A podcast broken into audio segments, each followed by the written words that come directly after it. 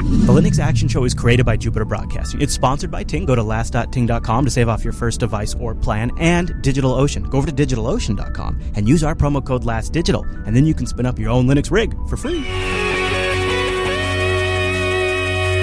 Welcome to Linux Action Show, episode 385. My name is Chris. My name is Noah. Hey, Noah, guess what? Coming up on the big show today, we're going to take a look at OpenSUSE's huge, ambitious project, the OpenSUSE Leap Beta. They just released a, the new beta. It came out a couple of days ago, and they are asking folks to check it out. You just heard it on Noah's computer right there. We have been running it all week long. We're going to take a deep dive into what the goals are of this ambitious project, and then what is it like to actually use the Leap Beta day to day. They have something really unique they're working on here, and so we're going to tell you all about that. Then in the news segment, there is some big things coming up this week that we're going to cover on the big show. Did you know that a very prominent Linux journalist believes it will never, ever be the year of the Linux desktop? We're going to break that down. A security firm has discovered that a botnet powered by Linux machines that have been compromised is throwing 150 gigabits of attack at its targets. And then there's an Internet of Things, a vigilante out there, open source malware spreading from Linux router to Linux router, fixing things up. And we have a little bit of bad news for some of our audience, but we're going to tell you about that as well. Plus, we're going to do some road trip updates. We got feedback, but before all of that, Noah, you know what we got? The picks. The picks. And this first pick, Noah, you are you're introducing me to something that I apparently should have known about a long time ago. Somehow I've been on the internet and I've never heard of Smarter Every Day. And you have linked us to an episode of Smarter Every Day that runs Linux. I have. So, um, for those of you who aren't familiar with Smarter Every Day, Smarter Every Day is uh, a, a, a YouTube channel, I suppose, that is run by a guy who uh, I, I, believe he's a uh, a former uh, uh, uh, aerospace engineer, and essentially what he does is he uses his talents and intelligence to take ridiculously complicated things and turn them into something that anyone can understand. And this week, a viewer submitted a, a link to one of his yeah episode Days. 142 of his yeah, correct. And if you look here, you can see he's actually running, or not he, but the the guy that that uh, that he went to explain this is actually. We'll pause right there. You can see that's definitely Unity. That's Ubuntu, um, and it, it's it's it's kind of cool because from afar, I, I have always enjoyed uh, his production. He did a, a, slow mo thing of of tattoos, um, and he did a thing explaining on why uh, a balloon when you drive forward in a car the balloon will actually go forward and when you go back it will actually go back. And so his channel is super super interesting but the fact that he found linux so interesting i thought was pretty cool. And so if you haven't seen his channel definitely check it out and definitely go watch Yeah. number 142 because you get to see linux and the thing that he's doing with linux is actually pretty cool. Now i'm on a i was on a uh, i'm on a slower connection today. So i was jumping around and i guess like the linux shows up about two and a half minutes into the clip. Yep. so if you if you want to jump right to the good stuff that's where you go. Uh, and actually i should probably say right now um, hopefully i don't drop out during the show. I'm on i'm at a koa uh, a, you know a campsite for trailers. And um, i'm on their wi-fi their free wi-fi that you get as part of the nightly rate here. And so far Although my ping time is around 151 milliseconds, I'm at 0% packet loss, which last night, when I was prepping for the Linux Action Show, I was at about 70% packet loss. So hopefully everything goes pretty smooth. But I am again broadcasting from Bozeman, Montana. We are on our way back now to the JB1 studio.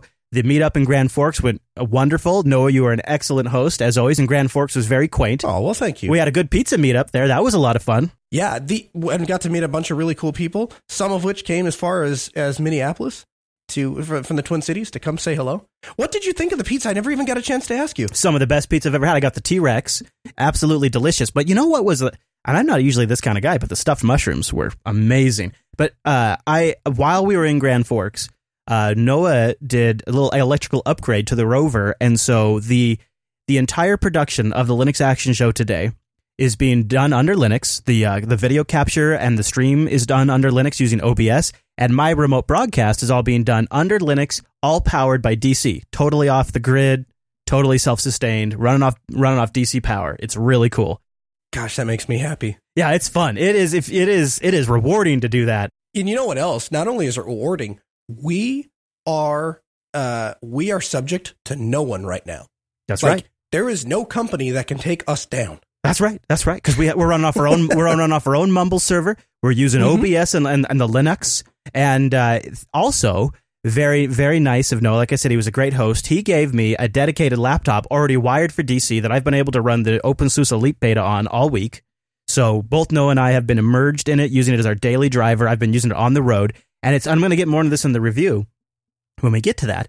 But I have to say, this was the perfect timing for me to use a distribution like this. It could not have been better timing for me to switch to this uh, in my, you know, in my on online offline where I don't ever know if I'm really going to have connectivity. I'll, I'll, explain more in the review, but it it just it nailed a sweet spot for me, and uh, I'll I'll go into detail, but. It was great. It was great seeing everybody. It's been a long road trip. We're about two days out from the studio now, and uh, we also just got done spending some time in Yellowstone and uh, the Grand Tetons. And uh, just a pro tip: don't plan to podcast from there. You have zero connectivity. Zero. But you guys did huh. great on Linux Unplugged, so you didn't need me anyways. You guys rocked it. We did all right. All right, so uh, why don't we uh, get into the picks? And uh, by the way, we have something kind of fun coming up. Since uh, I've been on the road, I, I, reached out to the production staff and I said, "Hey guys, let's do a series of your favorite apps on Linux." Because we Noah and I are always the ones picking the desktop app pick. You know, right. the ones we use. So I thought, well, let's get some input from the producers. So uh, we have for the next couple of weeks now, we have picks from the producers. So we're going to start this week with uh, uh, with Rot- producer Rotten Corpse's pick, and it's a really handy one, especially if you care about uh, color and aesthetics. But I'm going to get to that in a minute. Uh, and then we're going to go through another series of picks that were submitted by the team. I'm really excited. So we're going to do this for a couple of weeks, and I think you guys are going to hear about some great apps. But before we get to that, why don't we take a moment and thank our first sponsor? And then we'll get into the business. So our first sponsor this week, as always, is the good folks over at DigitalOcean. Now, DigitalOcean just straight up rocks. It's simple cloud hosting dedicated to offering the most intuitive and easy way to spin up your own cloud server. That's a Linux rig up in the cloud that you have full root access to running on top of the KVM stack using Linux, all riding on top of SSDs. And you could start in less than 55 seconds. And pricing plans start at only $5 a month. For $5 a month, you can get 20 gigabytes of an SSD because they're all SSDs. You get 512 megabytes of RAM and that Linux kernel, man, it can work with that like a champ. One CPU and a terabyte of transfer. And DigitalOcean has data center locations in New York, San Francisco, Singapore, Amsterdam, London, Germany, and they have a brand new one in Canada. They call it Tor One. It's up in Toronto. And I'm just going to say it. I'll admit it right here. Allan Jude totally called it. He knew this was happening and he called it. And the best part about DigitalOcean is that interface. It's so intuitive and power users can replicate the interface on a much larger scale. Like you could even snap it into your existing management infrastructure. You could have just a simple bash script. I mean, the, the, the, range of possibilities is endless. And if you're kind of lazy like me, they have a ton of great open source community apps already built using the DigitalOcean API. And DigitalOcean is serious about this. So it's a real feature of the platform. So they're also very serious about documentation and making sure that once you get your system set up, you can get even more out of it. DigitalOcean.com. But remember this most important part support the show with Last Digital. Last Digital will give you a $10 credit, and then you can try out the $5 rig two months for absolutely free. And you can then go cray cray like Noah does and have like a jillion droplets. I don't even know what that man uses all his droplets for. But sometimes he's just walking around, they fall out of his pockets. Hey, look, there's a DigitalOcean droplet that just fell on the floor because he's got so many of them. So go over to digitalocean.com, use the promo code LASTDigital, and just check out the interface. See how fun it is. And I know this sounds really geeky, but come on, guys. Come on. Just go in there and do like, if you deploy an Ubuntu box, do like an apt-get upgrade and just watch that sucker fly. It is a lot of fun. Oh, also, if you want to get savvy, check out their private networking. For $5, I would also just recommend possibly considering a Next2Go rig up in the cloud that you always have access wherever you're at that has your key essential things, maybe like Chrome or Firefox logged into a couple of important accounts for you. So when you're on the go and you need to get into something, or maybe have like LastPass and something like that's there is such an opportunity now when you have this kind of horsepower for this price point and you can pick your location so it's local to you. There's a lot of ways to play with that. And I just, I, I invite you to try it and use our promo code LastDigital and just see how much fun it is. So go over to digitalocean.com Last Digital, and a big thank you to DigitalOcean for sponsoring the Linux Action Show. Now, Noah, brace yourself. I know you're not a big aesthetics guy with the desktop, but producer Rotten Corpse, he's serious about his aesthetics, and he wanted to pick two color picker applications. Now, uh, what I mean by that is it's an application that gives you a dropper, a little dropper thing, and wherever you can take any spot on your desktop and take the color from that. So if there's a website that has an image you want to get the colors from, or if you're trying to match your theme up, you can use this to get the exact like uh, HTML or hex code, you know, whatever you want to call it. You can get the exact color code for it. Uh, so GPick is the uh, is the GTK version. It has a nice magnification and pointer control, automatic color name assignment, so you don't have to worry about that part of it, which is great for me. It supports Adobe Switch Exchange, so or I'm sorry, Swatch Exchange. So if you have to work with uh, people that use Adobe, but of course, it also works with in, uh, Inkscape and GIMP palettes. You know the .gpl uh, extension. That's really nice. Then, for those of you like Noah this week that are living life on the Qt side of things, K Color Chooser is the KDE version. Now, it does, ironically, for a KDE app, it actually doesn't have as many features as the GTK version does in this particular case. However, it's got your core essentials. You're going to get your HTML hex code. You're going to be able to use your dropper anywhere on the desktop. And now, this is really nice too when you're just trying to tweak your HTML a little bit, or you're just trying to tweak that theme. Both of these applications are gonna are gonna accomplish that. So uh, it's GPick and K color chooser, and we have links to both of those in the show notes. We're doing a double double because I figured couldn't leave the KDE guys out, couldn't leave the uh, GNOME guys out, and this is something that if you've ever done graphics and you're trying to match colors, it's a nice like tool to have in your tool belt. And like Noah always says, the folks with the most toys get the most work done, right, Noah? That's that's right. The more toys you have, the faster you can get work done. And for me, the faster I can get work done, the more money I make. there you go. So those are two really solid applications that uh, you don't really think you need until you you you know you're just trying to get something just right, and then they're really great, and they take up such little space uh, that I just I left GPick installed. I just thought that was a great one. Now we have a spotlight this week, and the reason why we didn't make it a desktop app pick is you might have a hard time getting it installed if you're on Ubuntu 1204 or if you're not on Fedora or Arch if you're on SUSE, I believe you can use the uh, Fedora RPM, and I believe it installs. Although I have not uh, verified that myself, but I did read that online in comments. And as everybody knows, online comments are always absolutely accurate. It's called Feed Reader, and that's Feed R E A D E R, one word, Feed Reader. And you guessed it, it's an RSS desktop client, but it's a desktop client like we haven't really seen before. It's a whole new quality uh, in visual presentation for the Linux desktop, and that's why I wanted to call this out it looks like a full fledged, completely commercially built application that could be sold online. That's its presentation. Now, it's not all done yet, but its presentation is really good and it makes whipping through RSS feeds super fast. One of the things it does is it can pull in a full feed, but like uh, like your pockets or your Instapapers or your your readabilities or whatever, it strips out a lot of the extra crap so you get the core images, you get really nice rendered, really easily readable text, and it is super presentable. Uh, so it's an it's an RSS desktop client, and yes, the rumors are false. RSS is still alive. It also has fast search. It supports desktop notifications if you want to be notified when certain feeds get updated. Now, I have actually used that in the past with a manual system because I pulled in my backup reports uh, from like Jungle Disk and other sources into into my RSS reader. So that way I could pull up my RSS reader in the morning and check all of my clients' backups because there are various different programs would output to RSS, and then I would pull those into my RSS reader. And this made it a really nice, straightforward way to go through and check the backup reports without having to fill my inbox up with a bunch of crap that I never really want to go through anyways. So there's a lot of different ways you can use a program like this. It doesn't actually have to be for consuming news. However, obviously, for somebody like me, I'm I'm following the news all the time for our different shows, right? And th- this makes that way easier. Noah, have you ever like use Google Reader or any feed reader? I you know I use Google Reader a little bit, and right about the time I was getting into it, then it kind of went away, and so uh, and I haven't really replaced it yet. So this is definitely something I'm going to have to look into. Yeah, two things uh, I'll just mention about this that I like it that really that push my buttons uh, in a good way. Uh, number one, it has a it has share it to a reader later service like Pocket or Instapaper.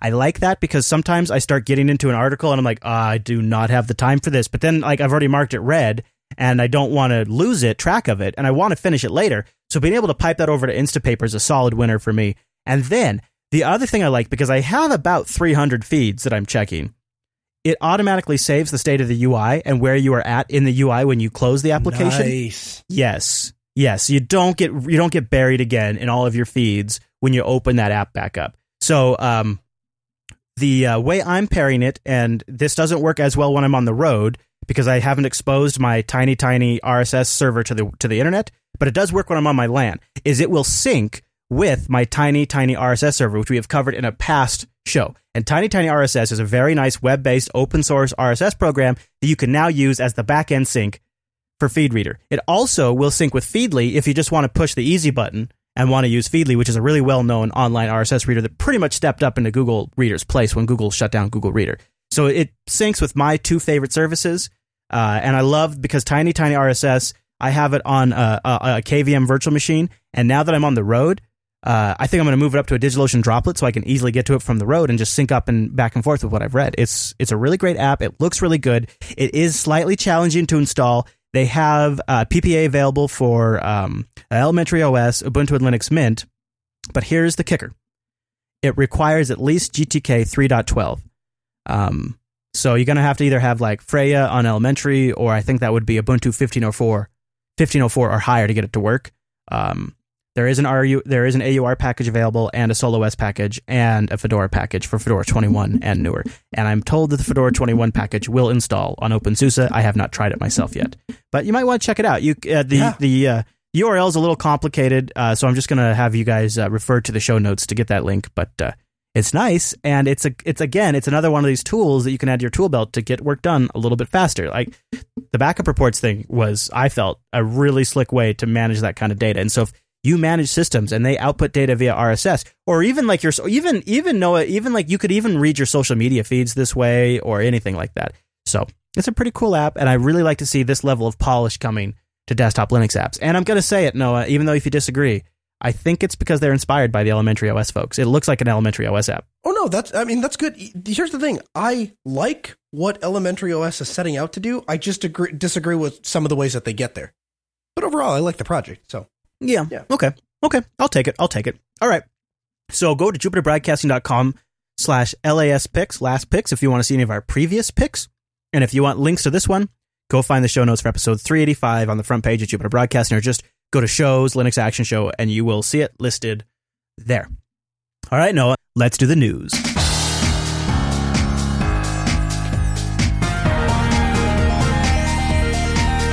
hey, it's the news, and this episode is brought to you by. Ting.com. Go to last.ting.com to get a nice discount and to support the Linux Action Show. Ting is on a mission to make mobile make sense. And what they do is they have a really straightforward pricing structure. It's a flat $6 for your cell phone for the line. You pay whatever you use on top of that. So your minutes, your messages, your megabytes, you just pay for what you use. You get an unlocked phone, you either buy it from Ting or you bring it. If you bring it, they're going to give you a service credit, which is really nice. And I want to also point you over to the Ting blog. So go to last.ting.com. They have a blog post up right now about the best ways to check to see if your phone's compatible with Ting. This is such an awesome opportunity because they have a CDMA and GSM network that you can pick from. So your chances of being compatible are pretty high.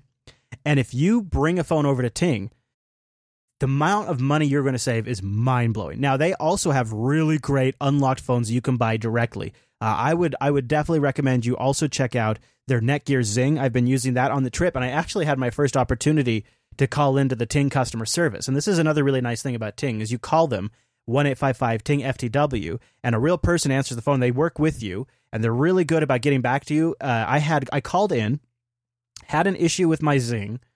They stayed on the phone with me for like 15 minutes to work it out, and then I lost connection. They called me back, and and we got it all resolved. And honestly, there was probably three points where I was like, any other company would have bailed by now. Any other company, but she just kept with me, making sure we got the problem resolved, which was super critical because I was getting ready to do Coder Radio, and I had to have connectivity. And so, um, I I walked away from that experience with a whole new appreciation of Ting's customer service. But you don't even often have to bother with it because they also have an incredible online community of forums, Reddit. They have a great Q&A section on their website, like a question and answer database you can get into. They also just re-added the Motorola Moto E second gen. You can pick up a really well-built Android phone for $147 directly from Ting. No contract, unlocked, you pay for what you use. It's just six dollars for that line. They have a bunch of great phones. They got all the good phones, really, but I there's some that really stand out to me. Like they got the Moto X second gen for two ninety nine. That's a you own that phone two ninety nine. Also the sharp the sharp AQUOS Crystal, the the one that has that really crazy screen. It just looks like you're just the like the like the like the Android UI is embedded in the glass. It's just like it's on glass, and it's two hundred and seventy eight dollars, and then you own it, and you only pay for your usage last.ting.com, las.ting.com. You get our discount and you support our show. And I think it's really worth your time. I've been a customer now for more than two years. And I have to say, one of the things that I really, really, really have learned about Ting, because I've had a couple of months where I was like, oh, I've used a lot of minutes, because like when we were setting up for uh, Linux Fest uh, back in April, I was on the phone all the time lining stuff up, constantly on the phone. And that month, I like used like double the double, triple the minutes I normally use, and I had like one expensive month where my bill was like seventy five dollars.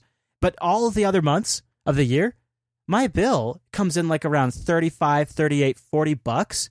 So that that average that washes it out like it's it's such a savings. And you could actually go into the Ting savings calculator, put in your current usage, and it'll spit out just about how much you're going to save. For me, it's over two thousand dollars a month. And no, I don't I don't know if you remember off the top of your head, but you have a you have like six or seven different Ting devices. I do, yeah. I, I actually I have. Uh, I'm, I'm just logging into my account because it, it you know takes like 30 seconds to see uh, to get a, a real overview. Um, and I've gotten to the point now where I actually started giving lines away to family and friends because it's it's that inexpensive. It's actually easier and cheaper uh, and more convenient for me to do that than to try to walk people through um, uh, you know, programming it themselves. So I'm looking here. My bill for Ting is $130. Okay. And for that, I have one, two, three, four, five, six, seven, eight, nine, ten. I have 11 devices. uh, I have 11 devices active on Ting, and and that's and that is that 130 some dollars includes all of our shared use. Right. Um, now, some of those are employees. Some of the obviously it's me and, and my wife, and then uh, I've given each of my parents one, and uh, and my aunt who moved here from India, she's got one, and a good friend of mine has one, and and it just it it has gotten so easy for me to just say, well, just give me that GSM device. And I actually, when the SIM cards were on sale, there and they might still be, I don't know, but they were like uh, five dollars, so I ordered like five or six of them just to have some GSM SIM cards on hand because yeah. I can just activate them and then mm-hmm. hand them and say, here you go, stick it in any unlocked phone, yeah. and it works. Yeah, and didn't your dad just pick up the uh, S6 yeah. Edge Dude, on Ting? I am so jealous. Everyone has the S6 except me. I, I feel like I'm getting left out now. But he, uh, and you know what? He actually, between Ting and the S6, he is capable of doing some stuff that it doesn't seem like any other phone on Ting's network is capable of. Really? I think that there's some Samsung has done something specific with that phone um, to make certain things work better. Is uh, the I, I, guess I can say it. The hotspot is is is working on 4G LTE and it's not working on my Nexus 5. And when I contacted Ting support, apparently they're aware of that issue, but that is that's it's out of, it's outside of their control. Well, actually, for what I for what I was told, it sounded like it was a lollipop issue. Yes, that's correct. 5, uh, 5.0, uh, 5 point, but here's the thing. The S6 is running Lollipop and yeah. it doesn't have that issue. So it must be something specific to the Nexus 5 with Lollipop. I've got well, uh, so my S6 is on Ting, and uh, I uh, I think I'm running uh, Lollipop 511 right now. Uh-huh. Yeah, and uh, it is wonderful. It is the S6. Uh, I did go through just recently and sort of do like house cleaning and like kill a bunch of processes from starting up, and that got the performance working really good, and it's it's a really nice phone. So, but they got all the they got all the good phones, you guys. You should really go check it out. Last.ting.com. They also have the uh, Nexus Six for uh, three hundred and fifty bucks, and they have wow. the Mo- yeah, and they have the Moto X Pure Edition for three ninety nine. Have you seen the Nexus Six in real life? Yeah, it's a monster, dude. That phone is incredible. Like it yeah. is, it is huge. Like it, I, I, there was a time where calling people's phones a phablet was was a polite insult I feel like people have somehow embraced that, and now companies are making phones. Uh, hell will freeze over before you see me carrying a phone that big that I have to pick up with two hands yeah. and like and like exercise my arm to get to the other side of the screen to answer and to call. It's ridiculous. It's beyond ridiculous. You know, Ting also has the new Nexus 6 and the phone that I'm kind of desperate to check out. The uh, Nexus 5X is on Ting for $379. You buy that, you have no contract, you pay for what you use, you've got a killer Google phone, pure Google edition. Ting is not one of these carriers that like craps it up with anything. It's going to be rocking just the way Google intends it. That thing's got the Snapdragon 808 processor, 2 gigabytes of RAM, and you can get it directly from Ting. It's a monster. Go check it out last.ting.com. Man, yeah, I'm starting to get that itch again, which is just I'm not going to do it. The Edge is great, but I'm I'm I'm liking the uh, the Nexus updates. I think they look pretty good. All right. So into the news, uh, Steven J. Vaughan-Nichols has been uh, uh, he writes over at ZDNet. He's been a uh, he's been a, you know uh, a, a well known uh, writer in the open source Linux uh, arena for many many years. And so when he made this rather bold statement, it caught my attention. He said there will never be a year of the Linux desktop. He says, don't get me wrong, Linux, as like with Android tablets and smartphones and Chrome OS, will become the most popular end user operating systems of all. But the desktop, he says, that's another story. My favorite laptop is the top of the line with a price tag to match 2015 Chromebook Pixel, he says. But they're not conventional desktops. Chrome OS, just like Windows 10, can work without an internet connection or the cloud, but both only really show their best advantage with respective clouds attached to them.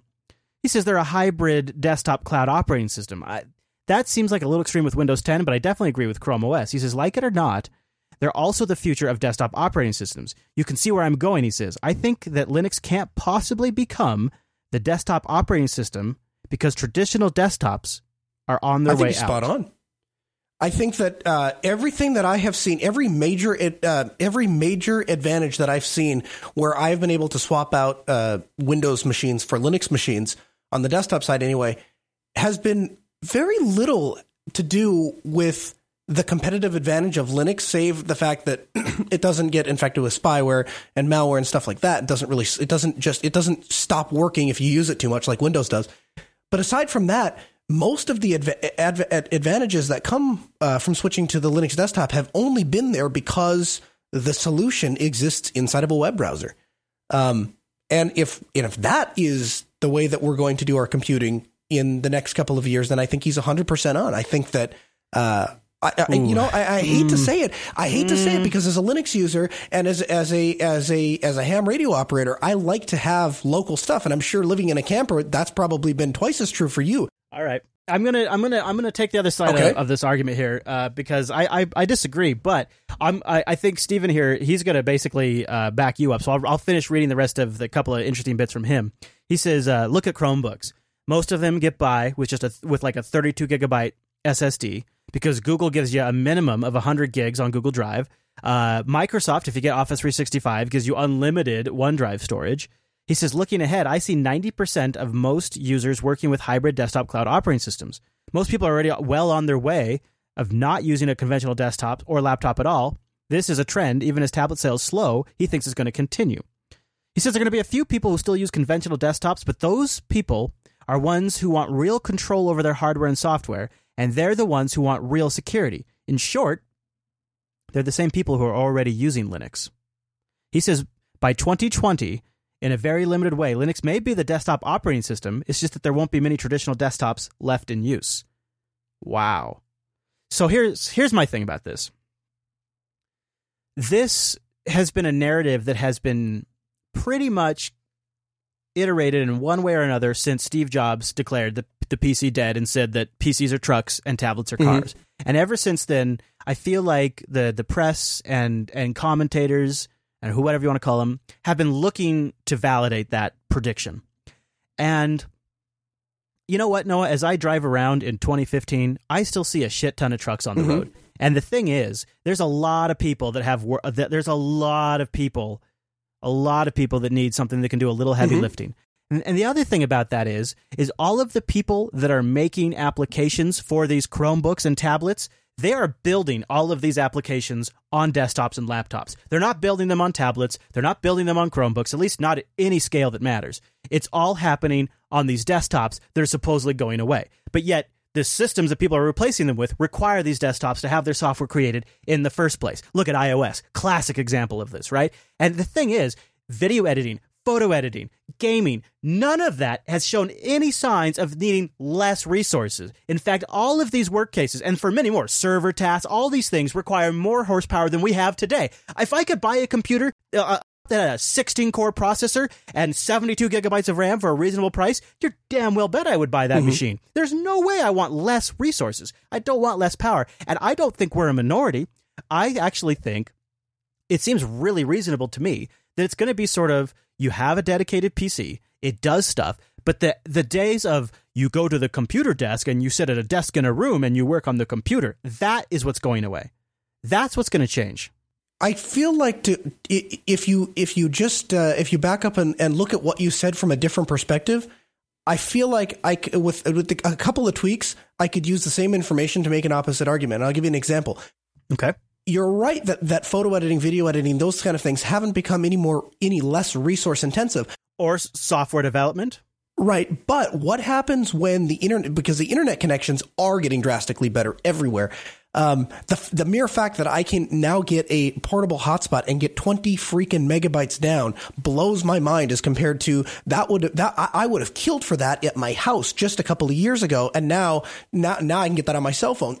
as that continues to, as that technology continues to advance, how much longer is it going to be before uh, companies like Adobe and companies like Google just say, you know what, we are go- you're going to sign in to a, a web portal and you'll do all your editing inside of a web browser. Yeah. How long before something like that takes off? And if that's the case, because if you think about it, now they're not making a PC version and a Mac version and an iPad version and an Android. They're making the version of the software and you use whatever device you want with whatever web browser you want. My sense of that is we're going to hit a wall.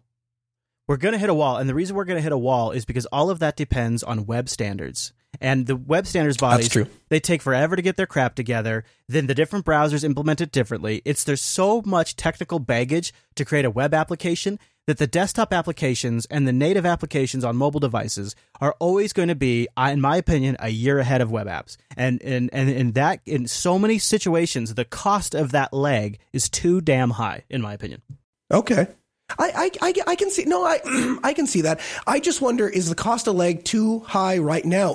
what happens when it becomes not 20 down? What what what happens in the next 10 years when we get 200 down on your cell phone and 100 up on your cell phone? Is that still going to be the case? And what happens when uh, what happens when the next generation of web browsers come out or the next generation HTML6 or whatever it is that the, the next standard is comes out that lets us start talking directly to the hardware um, and and we can tap into some of that and do just enough local processing that we can get something done.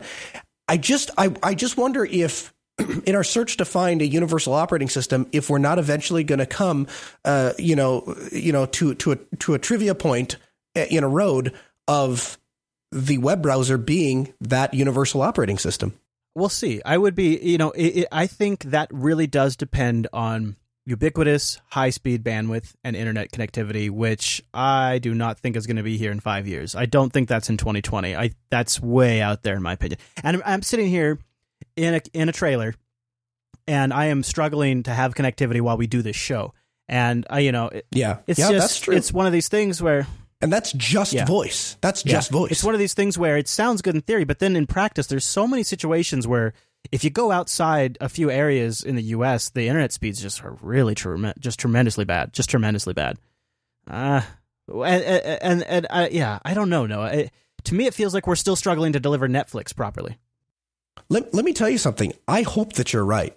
I really do because uh, for for a couple of reasons. One is I hate web centered software. I really, really, really hate it. So much so that I can I can honestly say, with the exception of communication based software, things like Telegram, things like uh, Skype and Hangouts and email and stuff like that. With the, with those exceptions, any piece of software that I that I really, really rely on, that I really, really need, is runs completely locally. It is it, it is Yeah. not a service. It is a it is a piece of software that I install in my machine. And if the whole world around me burned down, gosh darn it, I can still cook because Gourmet is still installed with its XML files on the desktop in my kitchen. You know, and and and I, I feel pretty strongly about that. So I hope to God you're wrong. I just see I just see it succeeding that way. So I, I feel like this thread, this this the overall thread's going to come up again in our uh, leap review uh, in a little bit here in the show because I've got some additional thoughts on that. But while we're talking about bandwidth and we're talking about getting knocked offline, let's jump over to this story about the security firm that has discovered a Linux botnet that on demand can hit its targets with 150 gigabits of denial service. I mean, 150 gigabits is more than most corporations can take. So guess who noticed this? People that, that really watch bandwidth, Akamai. Akamai announced on Tuesday, they said that its security intelligence response team, what a hell of a name, has discovered a massive Linux based botnet that is reportedly capable of downing websites under a torrent of DDoS traffic that exceeds exceeds 150 gigabits.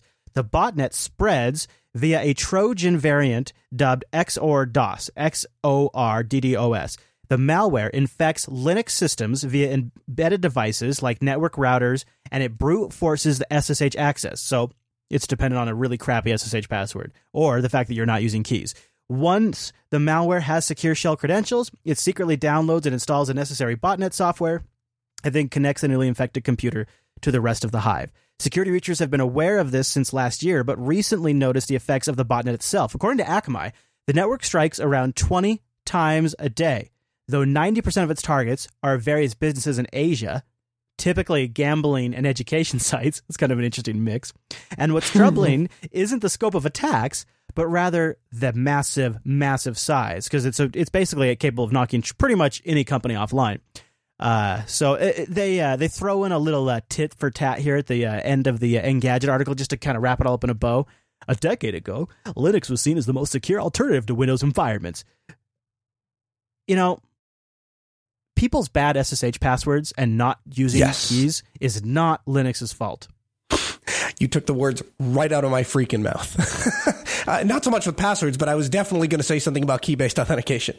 Yeah, Akamai told uh, PC World as the number of Linux environments has grown, the potential opportunity and rewards for criminals also has grown. No, it, here's another way to put that.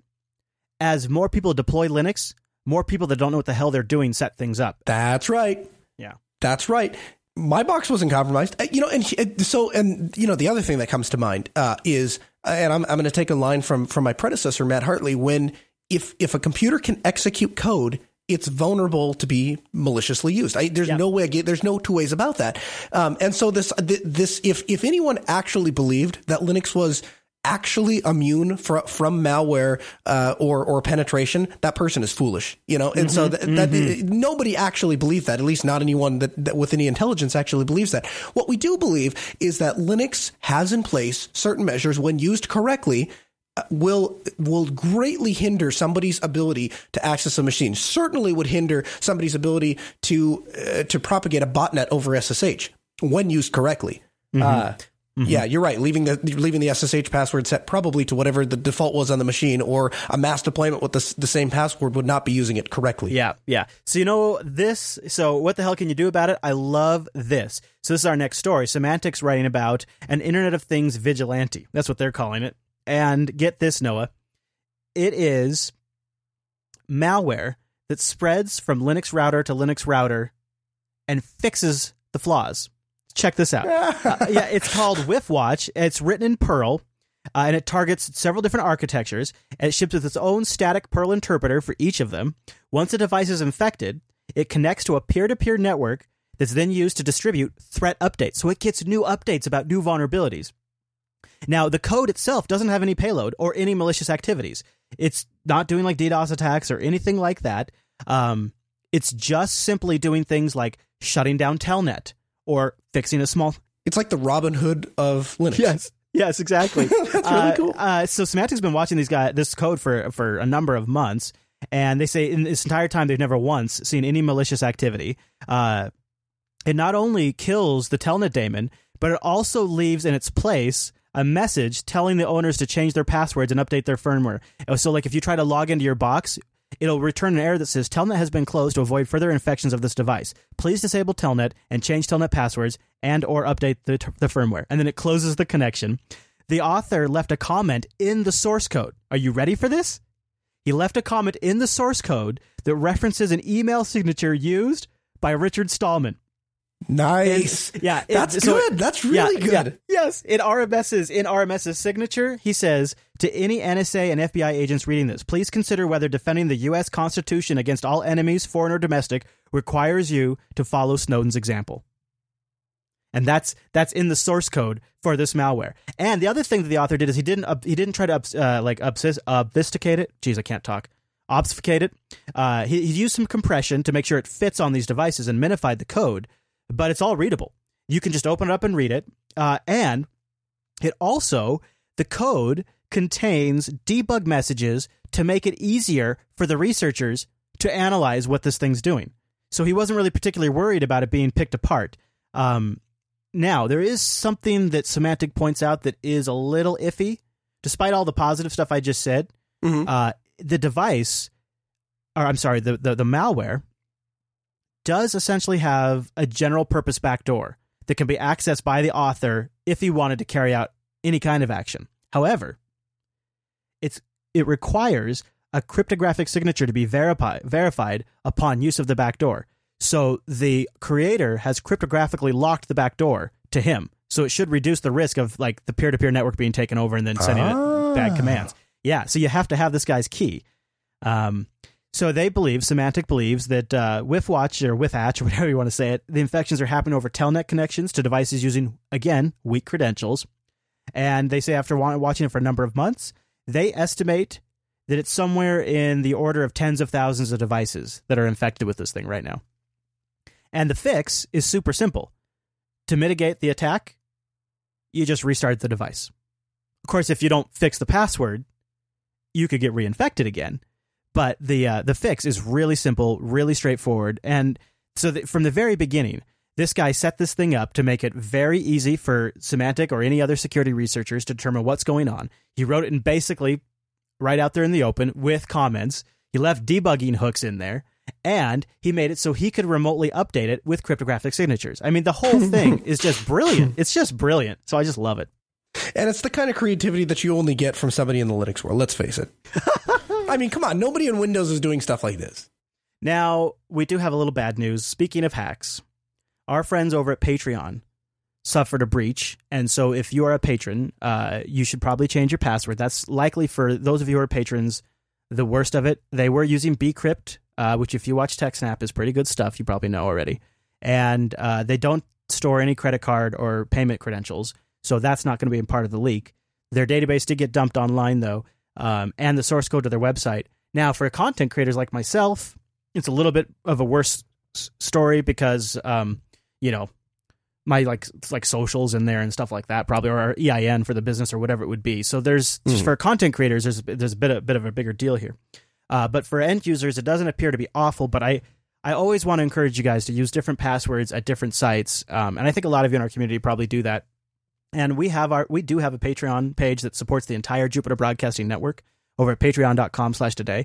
And we are trying to raise more funds so that down the road, and as as we get closer to this, I will outline these more clearly. But down the road, I want to get to a point where we could take some of this Patreon funding and contribute it back upstream to some of the projects that we use at Jupiter Broadcasting to produce our shows. So, for example, this week we're using the hell out of OBS, we're using the hell out of FFmpeg and uh, Darkcast and a bunch of other essential open, well, the entire Linux desktop as well, obviously. But th- Don't forget GNU utilities. Yes, of course, of course. Okay, sorry, sorry, sorry.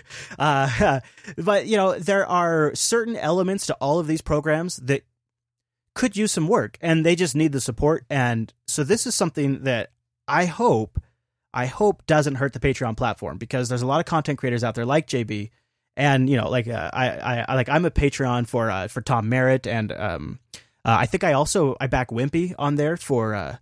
Uh, for uh, the Ubuntu Mate project, and uh, I think I might be on the Elementary OS guys too, and I'm on like Eric S. Raymond's Patreon. So You know, uh, they didn't seem, you know, they, they who are in the know did seem to think that all of their uh, security measures took over and protected uh, any real sensitive data. You're just saying go one step above that and and, Yeah. and change, Change the password. password. So Change I the don't think there's any real threat. It's just you want to be absolutely sure, and so you Mm-hmm. go above and beyond. Hmm hmm And I also will mention too, if you've been hearing us talk about the road trip for our patrons, we've been releasing some exclusives over there. So if you sign up at some point in the future, you'll get access to the entire back catalog of stuff there as well.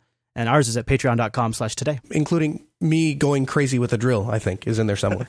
That is, that is, there, that's in the Rover log too. That's uh, that's in the Rover log that I publish publicly too.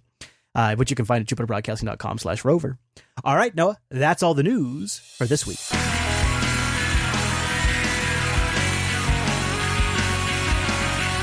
Folks at OpenSUSE have a seriously ambitious goal. How about a nice up to date user land, but the stuff down below that you depend on coming from some of the best stuff in the industry, SUSE Enterprise Server. Imagine that. A nice stable core with all your nice applications up to date. It's a real nice walk for those of you who kind of want something rolling but kind of want something stable. And OpenSUSE Leap 42.1 beta came out this week and they sent out on Twitter, gave it, give it a try, and we're taking them up on that offer and we're going to give you our impressions. But first, let me tell you about System 76.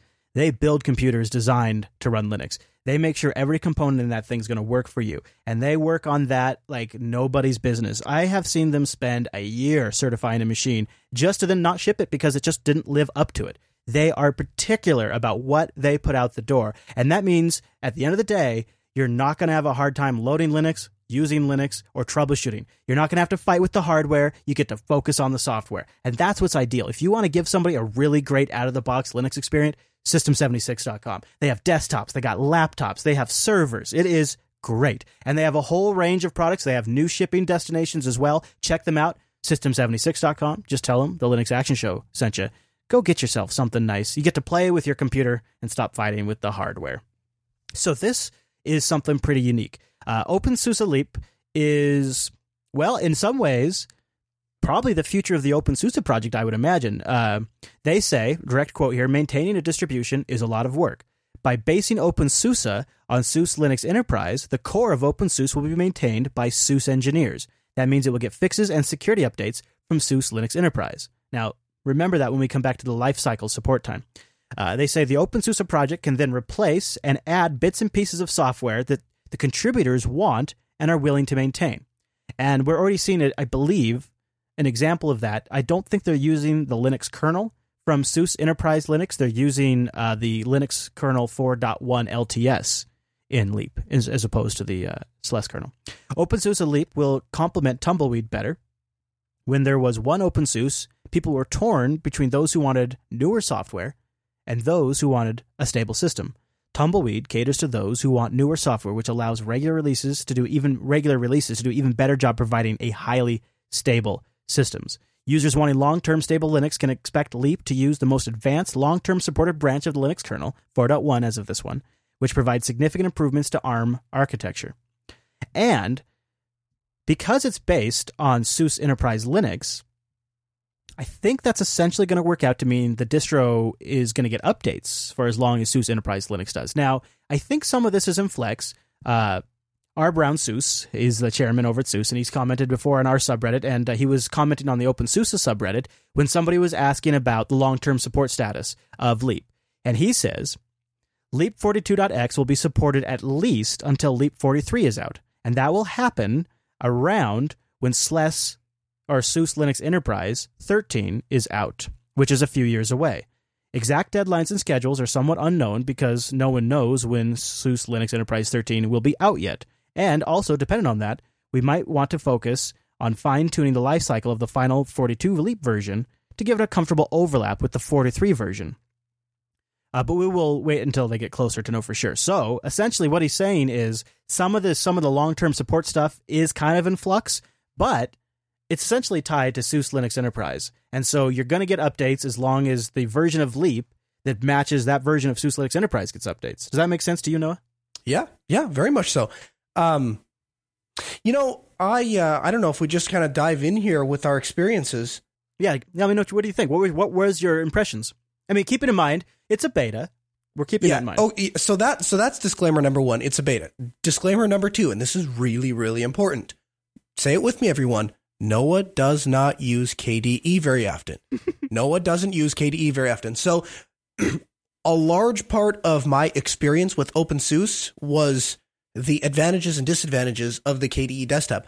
I am not by any means saying that uh, if I tried it under Arch or under Fedora or under Ubuntu, that the same exact thing under KDE wouldn't happen. I acknowledge that. I know that. I understand the difference between a desktop environment and a distro. But being as I have rarely used KDE, that led me to uh, that led me to basically experience OpenSUSE and KDE as one. The first thing I noticed right off the bat was I felt like for the first time in probably 10 years, I was using a different operating system. I didn't feel like I was on a Linux desktop. I don't know what it was. I don't know what it was. It started with the splash screen. Yeah. The splash screen was decorated. It was like green all the way up to the corners as if I had like a full video driver running, even though you're, it was you're just talking about like at the you're you're talking about like at the grub boot screen. Yeah, yeah. It was it was gorgeous. I mean, just gorgeous. And so that caught me off guard. And then I got to the actual sign in screen, and instead of just having like a blocky enter your username here and the password underneath, and you know one turning into the other, my name showed up, and then I had like a password field. And it was like I was like I was experiencing something before I'd even logged into the machine. Yeah, I that was really cool. what the way I so I did the GNOME desktop so that way Okay. I, I just did that so that way I would jump in with something pretty familiar and then I would kind of just get into the nuances of SUSE itself. And uh, what what I felt, I think the way I interpreted what you're saying is, it feels like a distribution built with serious intention behind it. Yes. Like they, they Oh, it- yes. it's it's there's a craftsmanship to SUSE. Yes, there is. Yeah. Um, now that I, I had a, I had, I took a slightly unexpected detour. Uh, when I logged into the computer, the first I took pictures on my phone, so those will be in the show notes. Um, I had a blue background, no actual wallpaper. None of the icons populated on the on the uh, on the menu system. So like Mm. Firefox had the same icon as Thunderbird. eh, Like nothing had any icons in it. I couldn't find out how to change the wallpaper. Like nothing seemed to be working. And then I found out that for whatever reason, the desktop default uh, uh, window manager was set to something other than KDE Plasma. And I don't know why that got changed because during the install process, all I did was click next. I really didn't specify anything. I mean, I put my name and stuff in there. Um, and once I logged out and just changed that dropdown, everything worked fine. And then I was welcomed to an absolutely gorgeous, gorgeous Yeah. desktop. There are a couple of rough edges I ran into like that. So, um, one of the things that uh, I'll circle back on here in a second, but I installed from a USB thumb drive. And, uh, you know, I, I, I DD rescued the ISO to the thumb drive, and then I booted off the thumb drive and installed it.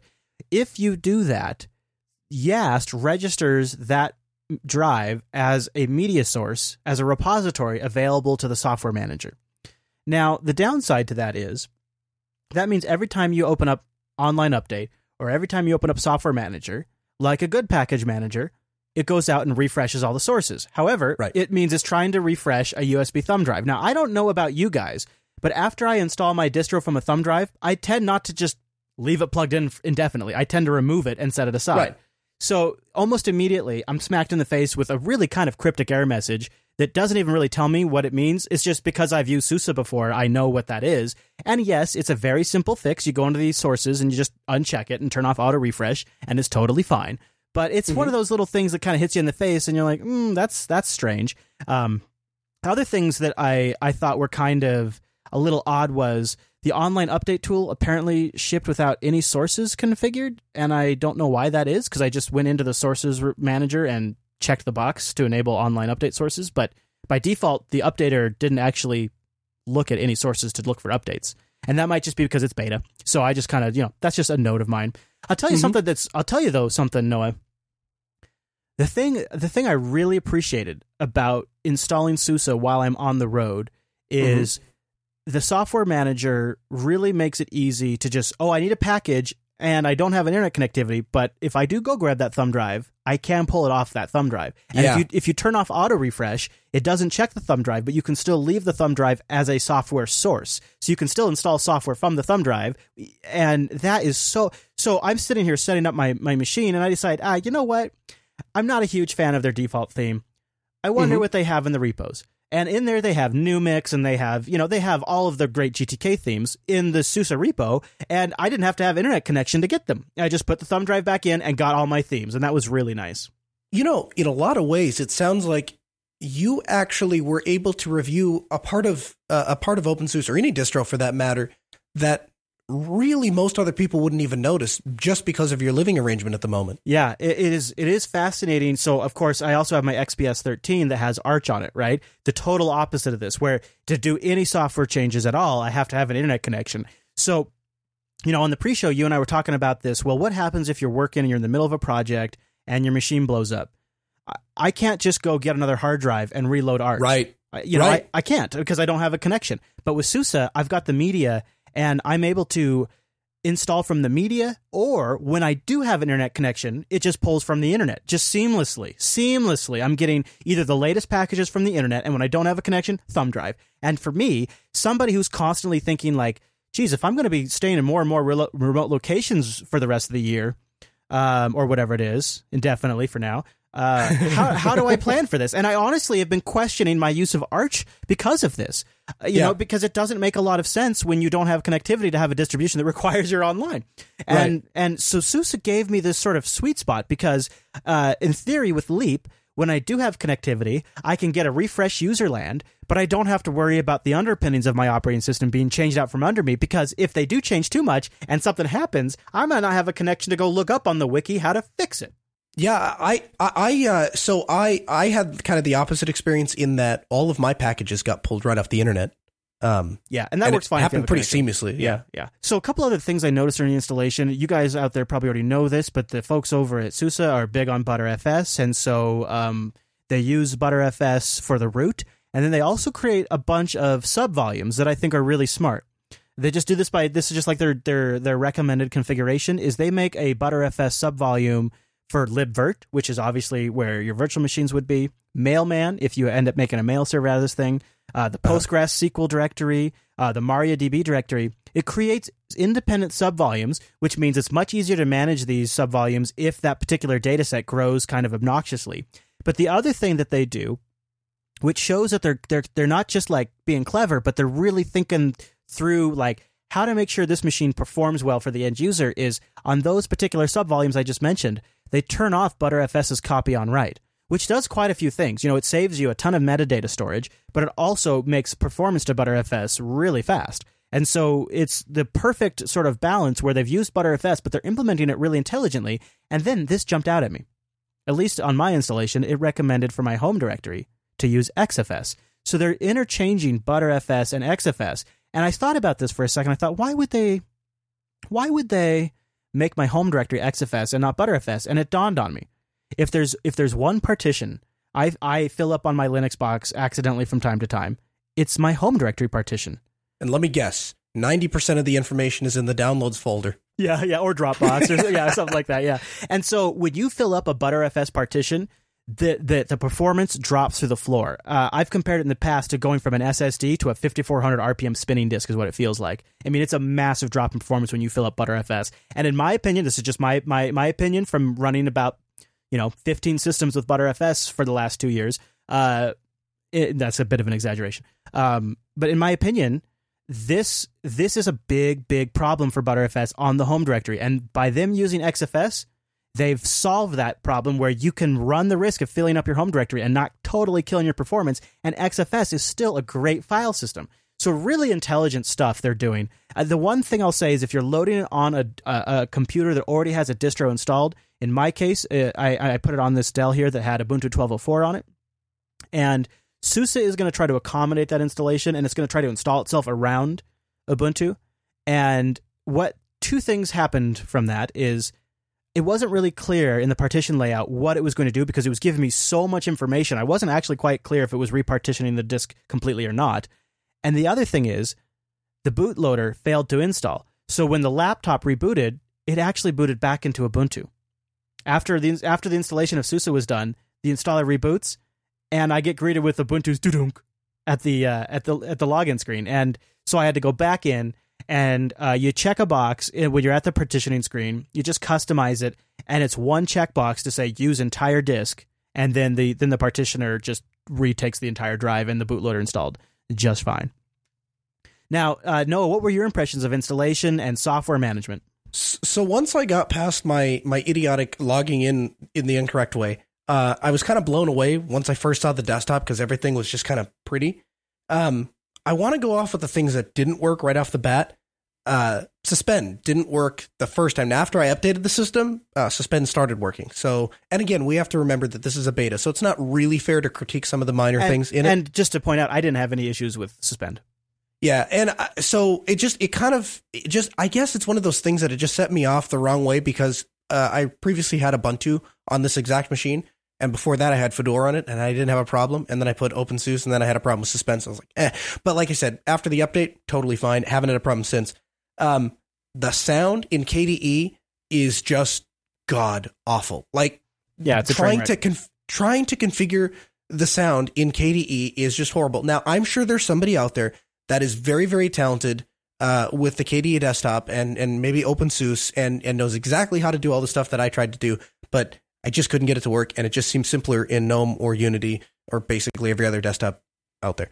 Um, but uh, the uh, the other thing, and this was a problem right when we were going on air, the windows don't scale properly, and so if you look at um, like if I open um, like the dis- if I open the display settings, uh, because the resolution is slightly lower, and by slightly lower I mean 1366 by 768 it uh, well pro- it'll probably show up on the stream okay because it's a 1920p capture but my screen cuts off right here so i can't see anything below Mm. about the last third of the window, which means I can't see the apply or the OK button. Um, and so it makes it really difficult to make changes to the system. Now, I understand that 1366 by 768 is a really crappy resolution, but my gosh, go into Best Buy and 10 out of the 12 laptops there are going to have that particular resolution. So Yeah. I think it would be important to to make the win to draw the window so that they work even if it is a lower resolution than most of us would mind. this this laptop here, which I'm running GNOME on, same Uh-huh. resolution, not Yep. nearly those kinds of problems. I believe under KDE, it's been a while since I've done this, but if you hold down the Alt button and you click on the title bar and you drag up, you can actually drag it off your screen and get the the OK and cancel Oh. buttons to come up. Yeah, it's a little hokey. Okay. All right. Well, you know that works. That works. But yeah, th- so okay. So once you got over that, did you have did you run into issues installing software? What are your impressions about that kind of thing? Yep. So uh, first, I went to launch software, and Alt F1 is what brings up the menu key. The the the the the start button doesn't do that, which I thought was a little strange. But again, that's just a it's a training thing. Not nothing necessarily wrong with it. The reason that I can't stick with OpenSUSE, or at least the reason I believe that I can't stick with OpenSUSE full time on my laptop indefinitely, is because I don't have access to the same amount of software that I feel like I have access to with Ubuntu or Arch. Even with the build service. Well, I mean, yeah, because you look I- I actually on have the to look pre-show. into You look, well, on the pre-show, you checked so Telegram wasn't there. That's probably the one that's jumping out at you, right? Right. Yeah. So Telegram was a big one because it was really. Re- I mean, it wasn't that Telegram is able to uh, to kind of work itself around because I can use the web client, which that's it's good enough. Um, but it, it it was really frustrating not having access to the, to all the software that I would usually have. Um, and I think that if you go to if you're going to pick OpenSUSE as a daily driver, I think you have to acknowledge that that uh, probably 90% of the open source stuff is going to be there and Oh, yeah. a lot of the proprietary stuff is going to be there because you can just run the RPMs that were made for Fedora but I think you have to admit that there is going you're going to have a couple pieces of software you're just not going to get your hands on and I don't think that would be the case if you're running Ubuntu or Arch This has been an ongoing kind of complaint of mine with SUSE, and I keep Mhm. coming down on it like this. Noah is if they can if they can just nail a if they can if they can if they can nail the sweet spot between up to date user space, stable core, you might see that picking up traction with more and more users. If that happens, it's yeah that's true there's a lot of infrastructure there's a lot of infrastructure around SUSE to make moving applications over easier. And some some projects are just using the OpenSUSE build service out of the gate and they're making packages not just for SUSE but a lot of distros. And if that trend continues, that might get better. But man, for the last 2 years I've been saying basically what you're saying right now. So uh, that actually, uh, uh, so if if I if I accept those realities and I accept that I'll just live with a couple uh, a little less software, or if what you're saying ends up uh, coming to fruition, then I guess you're right. It is probably a social limitation, and, and eventually we would have software if they if the user populace came over. But that was really where the disadvantages ended. And if you think about it, in the grand scheme of things, especially for beta software, that's really not that many things to complain about. You know, that's that's actually pretty simple. After that, everything was all positive. So the first thing I really liked about the desktop, when I go to move a window, if I uh, and of course, uh, of course, Quassel doesn't. Oh yeah, it does. So when I go to drag to move Quassel, the window turns transparent. And so if there's something else under it, I can see it. And where that was incredibly useful was working on things like show notes, where I'm repositioning uh, one browser window or one you know text editor over something else, and I can see exactly what text I'm going to be able to read and what's going to get cut off. Super, super useful. It's a minor thing, but it it really stood out to me. It, it's actually though. Oh, sorry not to interrupt, but uh, it's a good example of what I was saying earlier. Is there's intention behind this desktop? Like, Yes. you get a KDE desktop that is a pretty damn good KDE experience out of the Mhm. box. And now, I, to be fair, I have not compared it to the latest Kubuntu, but in my impression and what I'm seeing on the GNOME side of things is there is an extra couple of steps taken. A couple of Mhm. extra settings are changed in KDE out of the gate. Uh, a couple extra things are added to GNOME out of the box that just take it a little bit further. And uh, I think that's what you're picking up on. the uh, inside of the application, the other thing I notice is when I go to minimize one, I can minimize an application to the bar at the bottom, or there's an icon over at the task area, and if I click on that, it removes the application entirely from the bar and puts it inside of my my. It's still running, and I still get notifications, but it has minimized itself over to the task area. man, was that helpful when I could throw the IRC down when I was in the chat and I didn't have my, my, my bottom work bar, what I was actively working on wasn't getting cluttered with applications that I wanted to be running in the background, like Thunderbird and Quassel and, and, um, if, if I could get Telegram installed, Telegram. Um, but the, uh, but at the same time, I can still get notifications for all those programs. And I thought that was super cool. The other thing is the disk manager, the partition manager allows for a really easy way to do encryption. And so if I open up the partitioner over uh, over on the left hand side, there is a menu that says first I have to get a warning that says, Are you sure I want to do this? But then on the left hand side, not only do I see a really, really neat layout of uh, of how my hard drive is, you know, I can click on my hard drive and then I see my two disks. And if I click on one of the disks, it shows me the partitions.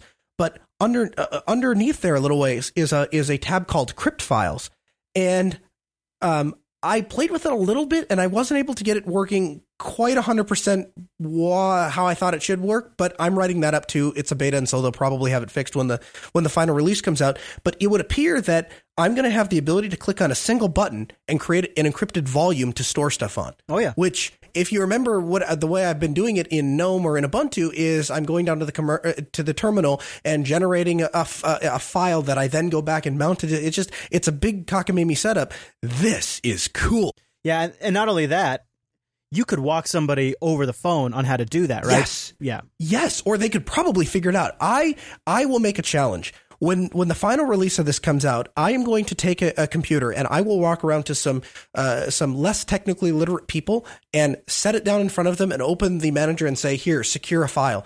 And I'll bet you, just by the way that the buttons are labeled, um, and walking through that that nice little wizard where they say next, next, next, you could uh, somebody could encrypt their own files and having absolutely practically no idea what they're doing and still be able to get it done. I want to I want to show you something else. Uh, if you go Okay. into open up YaST, um, which is yet another system tool, right? This is their big configuration console, and it, it's uh, go in there, Noah, and uh, look down to uh, let's see, I forget maybe it's like um, it's in virtualization maybe or where no miscellaneous. It's in miscellaneous.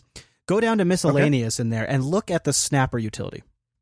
And I want you to just, just open up Snapper, and uh, on my system, Snapper is got a list of every time I did a software installation, and what it has done is YaST has Oh. it has executed a Btrfs system file system snapshot before and after a package transaction. Okay. nice. Yeah. So right here in this UI, you could roll back, modify. You know, this is right out of the gate. You didn't even realize it, but SUSE has set up a file system snapshotting utility for you before you make major config changes to your Mhm. box. So this isn't new to Leap, but this is an example of what makes this a compelling distribution. Is you get some of these tools that honestly I really really like, but I'm just too much of a new software guy. I just got to have the new stuff to actually Yeah. stick with a distro that has these tools. And now you now we're looking at a distro where okay, I can have a few more updated packages and I can have file system snapshots.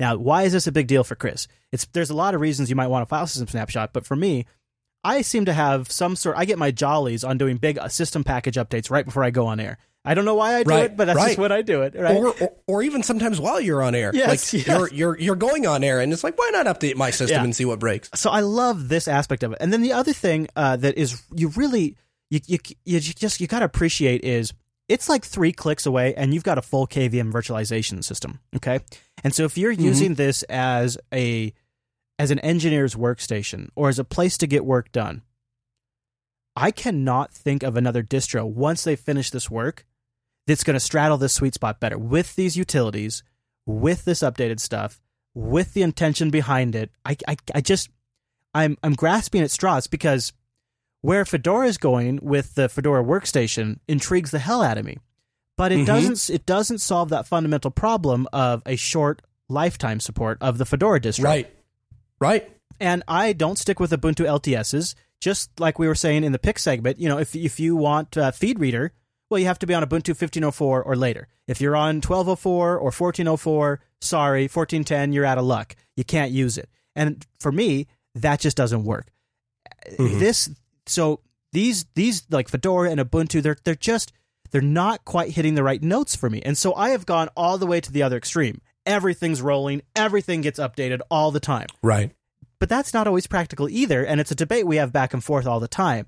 And what I'm loving about this is it's really got all the tools I really would like to use because I want to be lazy. I want to have something that maybe I could just sort of standardize on. Wouldn't that be a dream? And honestly, I got to have my newer packages. The only problem is, Mhm. like you were saying for me, is that also means I need to have a wide selection of software availability. Now, uh, Right. software.opensuse.org makes this uh, much easier. Like there are Telegram packages for 13 for version like 13.3 or whatever of OpenSUSE. Mhm. So there is there is some software being more available than there used to be. That that's nice. But for me, it's still sitting in that spot where it's not quite there yet.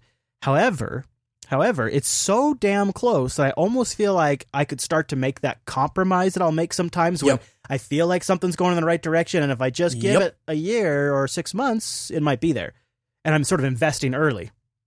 I, I tell you what I've come down on is uh you know there it's it's other little things too. When I, when I lock the screen, it actually it will show me my uh my battery percentage right on the on the lock screen. So when the one thing I noticed is when after I got suspended working, I would open my computer back up and I would say, "Hey, I have 43% battery life." Man, is that useful to see, right? The first thing I do when I when I go to log into my computer is know how much battery I'm starting with. Little things like that make me think that this would make a killer, a killer massive deployment uh, Yeah. distro. If I had if I had a client that came to me and said, "Noah, we need you to deploy 50 workstations," I tell you what, I'd really, really be considering uh, OpenSUSE because, because a, I think that the interface is, uh, is enough like Windows that people that are used to Windows aren't going to complain as much. B, I think it's really, really, really well polished, and you don't run into some of the the tiny little gotchas that you get in some of the other distros, which I thought was a really cool thing. Uh, and thirdly, I guess when I'm sitting down at it, I feel like I'm at a enterprise workstation computer and Yeah. not a personal home desktop. Right. I don't know what it is for me that does that, but that's what I think. It's a it feels like a workstation. I completely agree. And it sounds like you're really in some ways enjoying the hell out of KDE. Would you be would you consider kicking the tires on the latest Kubuntu after this? Cuz then you get, Yeah, you know, I would, I would, I, you know, and I think that would be good if we kind of went around and and and and check some of those out. My biggest hit on KDE at the moment is, eh, I mean, it'll be clear in this episode alone as people are sending me messages. I mean, even if if you look here, and maybe I'm doing something wrong, somebody can point something out. Everything, everything other than the ins. Oh, maybe here this got turned up, but see, I didn't turn that up. I had this down before. We'll see if that works now. what is it? I Um, can't I don't uh, see it. What is it? It's uh, event sounds. I Ah, there was yeah. uh, there was an event sound slider which I previously had down and now was somehow up. So we'll put that down and see if I still get notifications. But that was that was the one thing that I couldn't figure out how to how to I guess get around. Even simple things like the uh, simple things like the dis- display manager uh, allowed me to stack two uh, displays to get it to go to the output, which is a little different. But once you know about it, it's no big deal. What you could do, Noah, uh, is uh, kind of go to when I'm under when I'm using KDE. I uh, my backup is use pavucontrol, right? I install pavucontrol, Yes. and then I just don't even bother with the KDE sound setting stuff. And that kind of that mitigates some of the complaints you're having, but it's still kind of a it's still a mess. Um, so, anyways, that's we actually are kind of in the back of our minds brewing together a whole series of distro reviews you guys might be hearing about in the in the near future. And I'd be curious to see if you get a little more experience with another Plasma desktop because it sounds like you haven't used Plasma 5 a ton either, which is very No, interesting. no. And so you landed on a good distro to try out Plasma 5.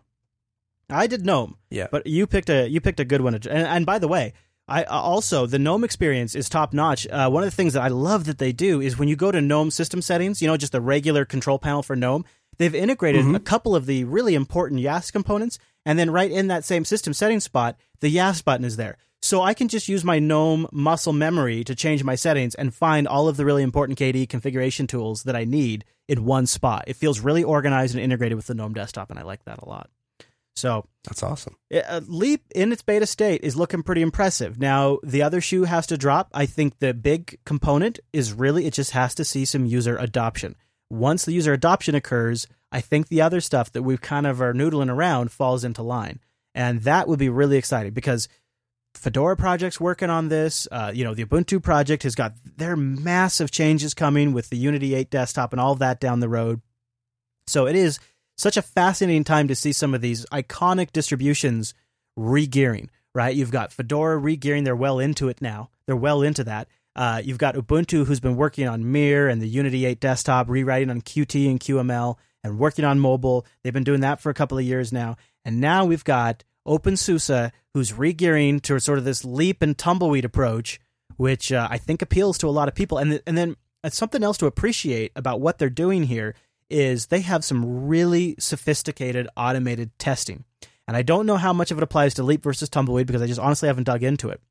But the the testing that happens gets published online. The results get published online, and you can even download a video of the automated test working. So you can actually watch and audit the test process and see what happened. I mean, it is it is a enterprise grade, totally totally respectable testing system that is going to be a critical component to making something like this a really stable, polished release. It's not the only answer, but it's going to be a good component of it. So, no, any other uh, kind of closing thoughts on uh, on OpenSUSE Leap uh, 42.1?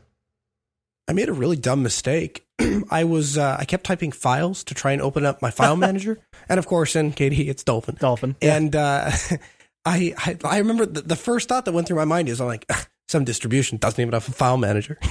that's just that's just you know what happens when you're an idiot. So you know that man, you've been using Unity way too long. When you were yeah, to, I know, I know, I know, I know. It's horrible. Uh, and and really, uh, your kind of plasma, the Plasma Five desktop uh, is just now really kind of coming into its own too.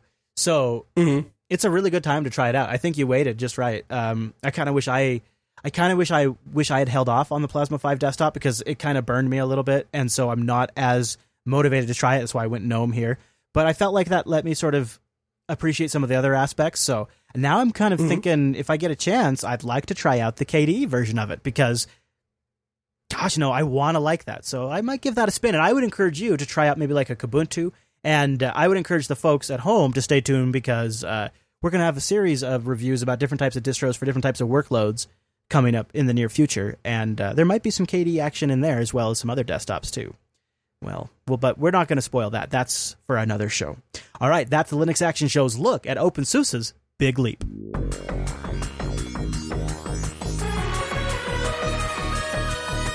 And that brings us to the end of this week's broadcast. But before we get out of here, we're going to do a little feedback. And this one came in from Miker89 on the subreddit. He says, uh, For this week's last, Chris and Noah should do a review of Solus. Well, uh, we not we obviously already, you already know we're doing an OpenSUSE Leap review, but he says for those that have followed Solus for the past year or longer, and remember when it was named EvolveOS and the obstacles the Solus team faced when they had to change their name for dumb reasons due to a certain group of people. But through it all, Solus team has preserved has persevered to Solus 1.0 being released on October 1st. Dun dun dun dun. In fact, we uh, we had the maintainer on uh, LEP uh, a couple of months ago. Um, so Solus is actually on our near-term distro review list. I'm not going to say too much more than that, so stay tuned. The reason why uh, we're not reviewing it today is uh, we like to try to use them at least for a week, if not more. Sometimes more, if possible. Sometimes I go as long as a month, if possible. Uh, so we're, we're we'll do Solus soon. It's on the docket, and uh, Miker, stay tuned. I will say. Noah, you want to take the next one? Tom V writes in and he says, Hi guys. First of all, I love the shows. Been a listener for a long time now and loving it. I've also heard you guys talk several times about DigitalOcean. This is where my question comes in. I'm looking to deploy my own email server on an eight, uh, on a on a DigitalOcean droplet. But which one should I choose? Could it be hosted on a $10 rig? I'd like it to run a Ubuntu server with appropriate mail server software, postfix, etc. But this needs some further research. If you guys hmm. could shine some light on this, I would be very grateful. So I actually went and and just did a, a quick test. A quick test. First of all, um, I want to make a disclaimer. If anyone is thinking about running their own mail server and you think it's going to be a function of setting your email server up and then using it, you're in for a host of surprises. We maintain a mail server for our office, and it is a beyond a gigantic headache the overhead involved with keeping a mail server running and keeping yourself off of blacklists so that your mail actually gets places is a headache I don't wish on my worst enemy. If, however, you choose to take that on anyway, I uh, went through uh, the installation of iRedMail. It's a free and open source mail server, and it will run, uh, at least on small scale, because I guess I didn't try it for very long, on a $5 droplet. So Oh, you yeah. can uh, spin up a five dollar droplet and and run iRedMail Server, and it'll work just fine. The cheapest droplet they have, and of course, if you use our promo code, then you're going to get your first two months of your mail server. I don't. I mean, it's been a long time since I've built my own mail server because that sounds like a horrible time. But um, yes, I would. I would be amazed if a five dollar droplet couldn't handle thousands and thousands of emails a day. Yeah. It's just Yeah. it's just something that this computers have been doing for so long. SMTP, IMAP, and POP are just not super intensive. The only time it starts to get even a little bit intensive, you start doing some sort of spam filtering, but even that is just not that big of a deal. Well, I- guess the reason it gave me pause was not necessarily the protocol or the transfer. I I guess I was a little concerned about if you start getting uh, if you start getting email attachments, especially if you're the kind of person that IMAPs everything, and so everything is stored on the on the yeah, server. but even then, you're talking you're talking what 15 gigs of email after you install the OS and stuff. I mean, that's a lot of email. Yeah, that's true, but uh, I don't know. Well, I, I you know what? Give it a shot and see what happens. I, I think that you'll get a long, long way before you ever uh, Yeah. before you ever really run out. And even if you did, uh, you were talking about doing a ten dollar droplet. That's twice as good as what I'm talking about. Um, but I don't think the setting up part isn't what scares me. It's everything after that that is is the pain. I agree. However, I will say this: I there is a definite scenario where I think setting up your own mail server makes a ton of sense, and that is if you're doing it to learn for a job or a job interview, and you think it's going to be something they might ask you. Yes, There, yes, it is good experience. It is. You know, Oh, because you're going to have to figure out, you know, reverse lookups. You're going to have to make sure you get all of your DNS squared away. You're going to have to make, you're going to have to do the black uh, blacklist management stuff. And something else to keep in mind is that VPSs sometimes go on lists the entire blocks of IPs. Now, thankfully, the more reputable the uh, the provider is, the less likely that is to happen. But these lists are just maintained by by dudes.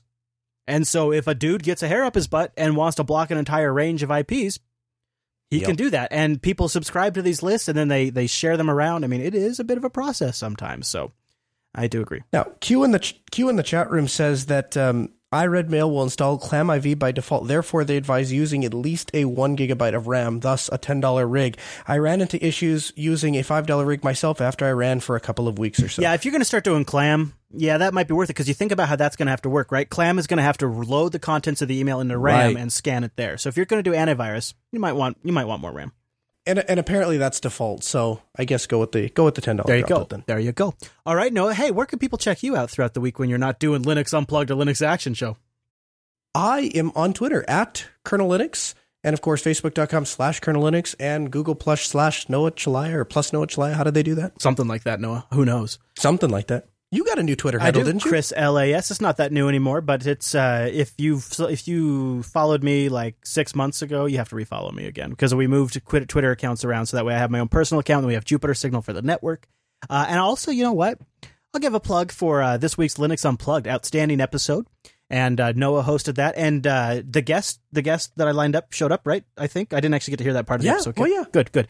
Yeah, yeah, it was great. We talked about uh, we talked about we if you liked the automa- if you liked the automation episode we did last week, you have to go listen to Unplug this week because we brought a guy in that talks about an open source light socket. Yeah, that's Yeah. so cool. Yeah, that's cool. I'm also Mhm. I'm going to give a plug for the Rover Log. Uh, the road trip is coming to a close, but uh, there are 11 episodes up right now. You can go to jupiterbroadcasting.com slash rover to find the live map of where I am at with the mobile rover and also to see those episodes. And I'll probably put out at least one more to sort of do a wrap up of the whole road trip. And uh, I've been getting a lot of positive feedback. So if you haven't checked it out yet, you might want to because people seem to be enjoying it. And the other nice thing is, they're pretty short, so it's not a huge waste of your time either. And uh, you could also email the show. Go over to jupiterbroadcasting.com slash contact. Choose Linux Action Show from the drop down.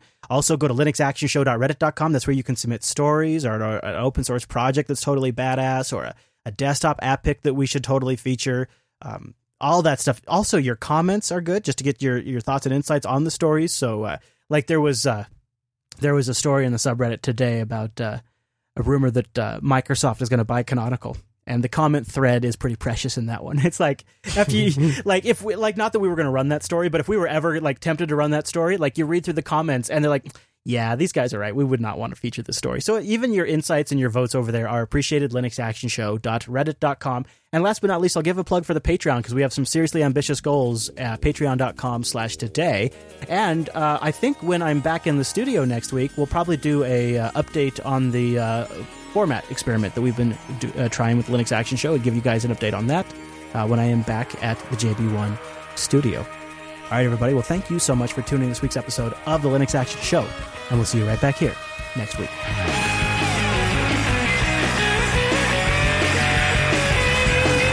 Okay, all right.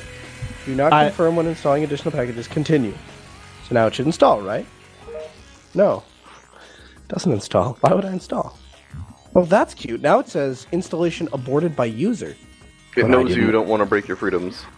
I guess. Man, this is frustrating. All I want to do is install Google Chrome. I feel like it shouldn't be that difficult. Okay. An application wishes so, to install. No, oh, it's sorry. it's yep. pa- it's Pacman dash S, Google dash Chrome. Okay. All right. All right. all right. Command Pacman responded with "Screw you." Go use Arch. These error messages make absolutely no sense. Installation was aborted by user. I didn't abort the installation. I double clicked on the package. What are you talking about?